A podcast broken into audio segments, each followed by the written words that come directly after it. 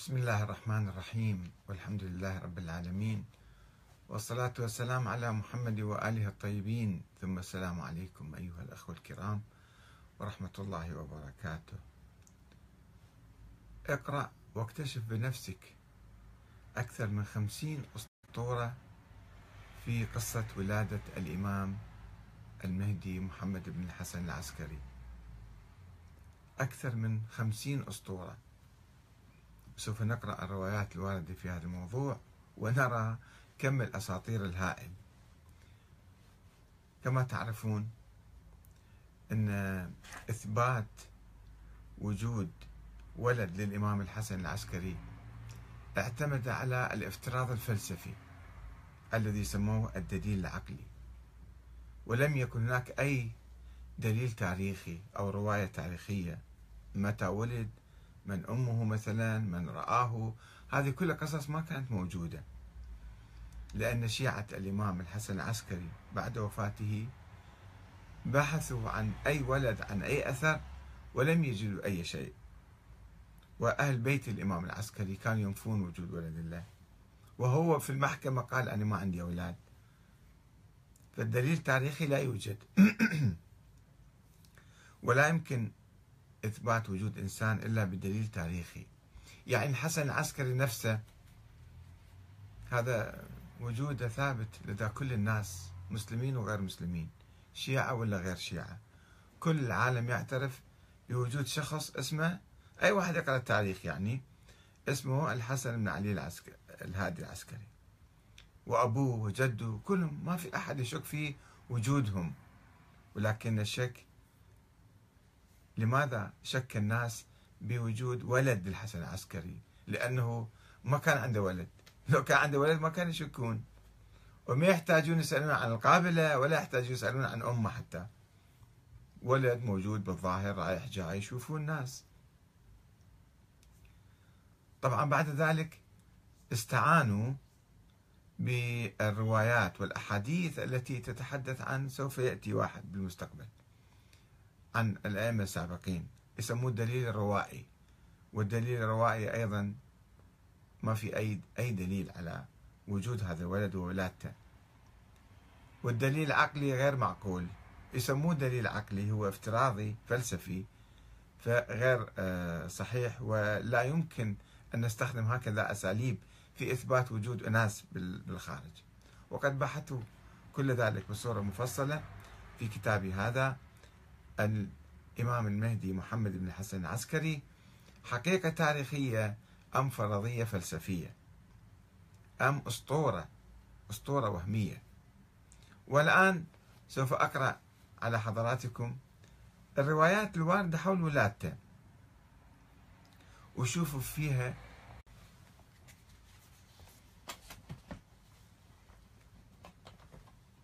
آه القصة قصة ولادة محمد بن الحسن العسكري الرواية التاريخية يرويها الشيخ الصدوق في القرن الرابع الهجري والشيخ الطوسي في القرن الخامس الهجري والمسعودي والخصيبي أيضا ذلك في القرن الرابع وربما الثالث الخصيبي وهو من الغلاة.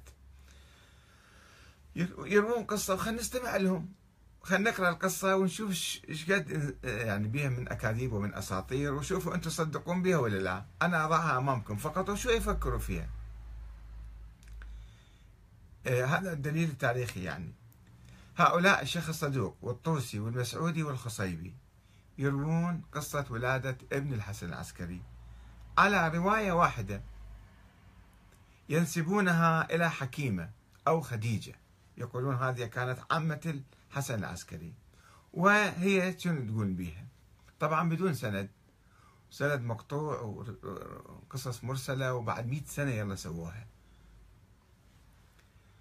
فلا تبحثون عن السند في البداية ولا تناقشون الرجال ذولا ثقات لو مو ثقات لأن هم يقولون مو ثقات هم يقولون رواية مقطوعة ورواية مو متصلة مو مسندة. وأنه الحسن العسكري عنده عمه ولا ما عنده عمه هذا بحث آخر. خلوه على صفحة الآن. خلينا نشوف الرواية اللي هم يروها عن هذه حكيمة. عن حكيمة بنت محمد بن علي. آه قالت بعث إلي أبو محمد الحسن بن علي. يصير ابن أخوه يعني. فقال يا عم اجعلي إفطارك الليلة عندنا. فإنها ليلة النصف من شعبان. طبعا روايات عديدة نفس الشيخ المفيد والطوسي والصدوق يروها أنه في نصف رمضان مو نصف شعبان. وفي الثامن من شعبان. وفي روايات متعددة ما عندهم رواية واضحة وصريحة وثابتة لأنه قضية سرية فروايات خيالية يعني. فإن الله تبارك وتعالى سيظهر في هذه الليلة الحجة وهو حجته وهو حجته في أرضه. قالت فقلت له ومن أمه؟ قال لي نرجس. قلت لها جعلني الله فداك. ما جعلني الله فداك. ما بها أثر. هي نفسها اللي تقول أنا شفت ولادة العسكري ولادة ابن العسكري. هي تقول أنا قلت للعسكري أنه هذه شلون أمه ما بها أي أثر حمل. شوف الكذب شلون يصير. كلها أكاذيب فقال هو ما أقول لك. قالت فجئت فلما سلم سلمت وجلست جاءت تنزع خفي هي جارية كانت عبدة جاءت تنزع أحذيتها. وقالت لي يا سيدتي كيف أمسيتي فقلت لها بل أنت سيدتي وسيدة أهلي. قالت شوف الكذبة الأخرى فأنكرت قولي. وقالت ما هذا يا عمة؟ استعجبت هذه الجارية. قالت فقلت لها يا بني إن الله تعالى سيهب لك في ليلتك هذه غلاما سيدا في الدنيا والآخرة.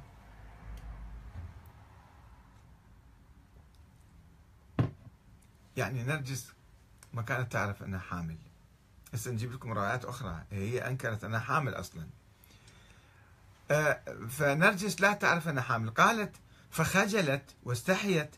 فلما أن فرغت من صلاة العشاء الآخرة أفطرت وأخذت مضجعي فرقدت نامت هذه. الراوية اللي قاعد تروي رواية مولد الإمام المهدي نامت. فلما أن كان في جوف الليل قمت إلى الصلاة. ففرغت من صلاتي وهي نائمة.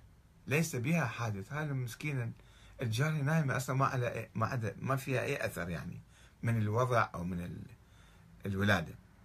ثم جلست معقبة ثم اضطجعت مرة ثانية. هي بين النوم واليقظة قاعد تروي. ثم اضطجعت ثم انتبهت فزعة وهي راقدة بعدها هاي مرة ثم قامت فصلت ونامت. هم نامت هي. قالت حكيمة وخرجت أتفقد الفجر.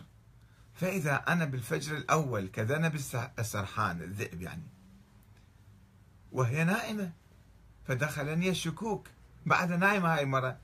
نامت صلت قامت قعدت هي قامت قعدت نايمين كلهم كانوا. فهي عندما شكت قال هذا الإمام العسكري شنو؟ قال لي راح تولد اليوم. ماكو أي أثر ولادة لا على بطنها ولا هي تعرف ولا هذه تعرف ولا أي شيء يعني على يدل على الولادة. فصاح بي أبو محمد من المجلس فقال لا تعجل يا عم عرف أدى علم غيب صار. هاي مكذبة. ما, ما عندهم علم غيب. بس شوفوا كله أكاذيب كله غلو وخرافات. قال لا تعجل يا عم فهاك الأمر قد قرب. قالت فجلست وقرأت ألف لام ميم السجدة وياسين فبينما أنا كذلك إذن إذ انتبهت أو انتبهت فزعة فوثبت إليها فقلت اسم الله عليك. ثم قلت لها أتحسين شيئا؟ قالت نعم يا عمة فقلت لها اجمعي نفسك واجمعي قلبك فهو ما قلت لك. قالت لاحظوا الرواية لاحظوا هاي النقطة. قالت هذه حكيمة فأخذتني فترة وأخذتها فترة. اثنين ناموا اثنين ناموا فانتبهت بحس سيدي فكشفت الثوب عنه فإذا أنا به ساجدا يتلقى الأرض بمساجده. ولد هو ساجد يصلي هو النبي محمد ما ولد يصلي. الإمام علي ما ولد يصلي ساجد. أكاذيب يعني خيالات.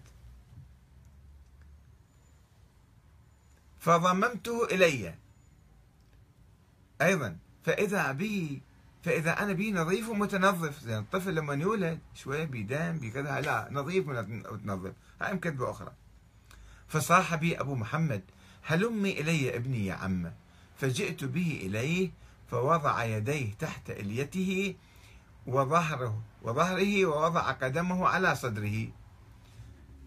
كذبة أخرى. ثم أدلى لسانه في فيه. ليش؟ ما أدري. وأمر يده على عينيه وسمعه ومفاصله ثم قال تكلم يا بني. أيضا كذبة هذه طفل استوى مولود أبوه يقول له تكلم احكي. فقال كذبة أخرى فقال أشهد أن لا إله إلا الله وحده لا شريك له وأشهد أن محمد رسول الله. ثم صلى على أمير المؤمنين وعلى الأئمة إلى أن وقف على أبيه ثم أحجم ثم قال أبو محمد يعني شايفين والله أحد من الأئمة عنده هيك القصة لا النبي محمد لا النبي لا إمام علي لا أحد من الأئمة أنه يتكلم هو طفل صغير يتكلم. يعني ربما يقيسون على النبي عيسى. النبي عيسى معجزة ليثبت براءة أمة من الزنا. بس هذا قصة شنو ضرورنا نتكلم ثم قال أبو محمد يا عم اذهبي به إلى أمه ليسلم عليها. زين هسه هو ليش جابته أمه؟ وين كانت موجودة؟ فوضعته أه وأتني به بعدين. فذهبت فسلم عليها. سلم على بس شاف أمه سلم على أمه. ورددته. وهي مردت عليه السلام. فوضعته في المجلس ثم قال يا عم إذا كان يوم السابع فأتيا. قالت حكيمة. فلما أصبحت جئت لأسلم على هاي كلها القصة قاعد ترويها يقول لما صار الصبح هي حكيمة تقول. حسب رواية الشيخ الصدوق ورواية الطوسي وذول الجماعة. يقول هي تقول حكيمة. فلما أصبحت جئت لأسلم على أبي محمد وكشفت السترة لأتفقد سيدي فلم أره ما موجود أحد. وين صار؟ طار الولد. هي كان شايفة حلم بالمنام. هي كم مرة نامت وقعدت وقال لها راح يولد عندنا ولد وشافت. هي تفيق من النوم وديك نايمة وهاي نايمة. وصبح شافت منام. حلم. بالحلم ولدي ماي ميدي وبعدين قعدت الصبح هي تقول قعدت الصبح شفت ماكو أحد. ولا هاي ولد ولا محزنون فقلت جعلت فداك. ما فعل سيدي. شنو صار بي هذا؟ فقال يا عم استودعناه الذي استودعته أم موسى. هم كذبه هذه. شلون؟ من يقول كلام صحيح؟ آه يعني تصفيه حكي خيال. فيلم هندي حقيقة. فلما قالت حكيمة فلما كان في اليوم السابع راحت القصة نسيتها. فلما كان في اليوم السابع جئت فسلمت وجلست. فقال هلمي إلي ابني. فجئت بسيدي عليه السلام وهو في الخرقة ملفوف بالقماط ففعل به كفعلته الأولى ثم أدلى لسانه في فيه كأنه يغذيه لبنا وعسلا. شو ما عنده حليب أمه؟ ثم قال تكلم يا بني نفس الشيء. فقال أشهد أن لا إله إلا الله وثنى بالصلاة على محمد وعلى أمير المؤمنين وعلى أئمة الطاهرين حتى وقف على أبيه ثم تلا هذه الآية المرة أكثر صار. بسم الله الرحمن الرحيم ونريد أن نمن على الذين استضعفوا في الأرض ونجعلهم أئمة ونجعلهم الوارثين ونمكن لهم في الأرض ونري فرعون وهامان وجنودهما منهم ما كانوا يحذرون. قال موسى هذا الراوي فسألت عقبة الخادم عن هذه. يتأكد من القصة فالواحد خادم هناك موجود. فقال صدقت حكيمة. زين وين أنت كنت موجود حتى تقول صدقت حكيمة؟ وبعد رواية أخرى عن حكيمة قالت دخلت على أبي محمد بعد أربعين يوما من ولادة نرجس. فإذا مولانا صاحب الزمان يمشي في الدار أربعين يوم عمره دي يمشي. هذه كذبة. كذبة أخرى فلم أرى لغة أفصح من لغته. فتبسم أبو محمد لما شافني يعني. فقال هذه كذبة أخرى. إن معاشر الأئمة ننشأ في كل يوم كما ينشأ غيرنا في الشهر. وننشأ في الشهر كما ينشأ غيرنا في السنة. يعني هو هسه صار له 40 يوم. إذا كل يوم شهر 40 شهر يصير. يعني بعد يمشي صار كبير عمره ثلاث أربع سنوات.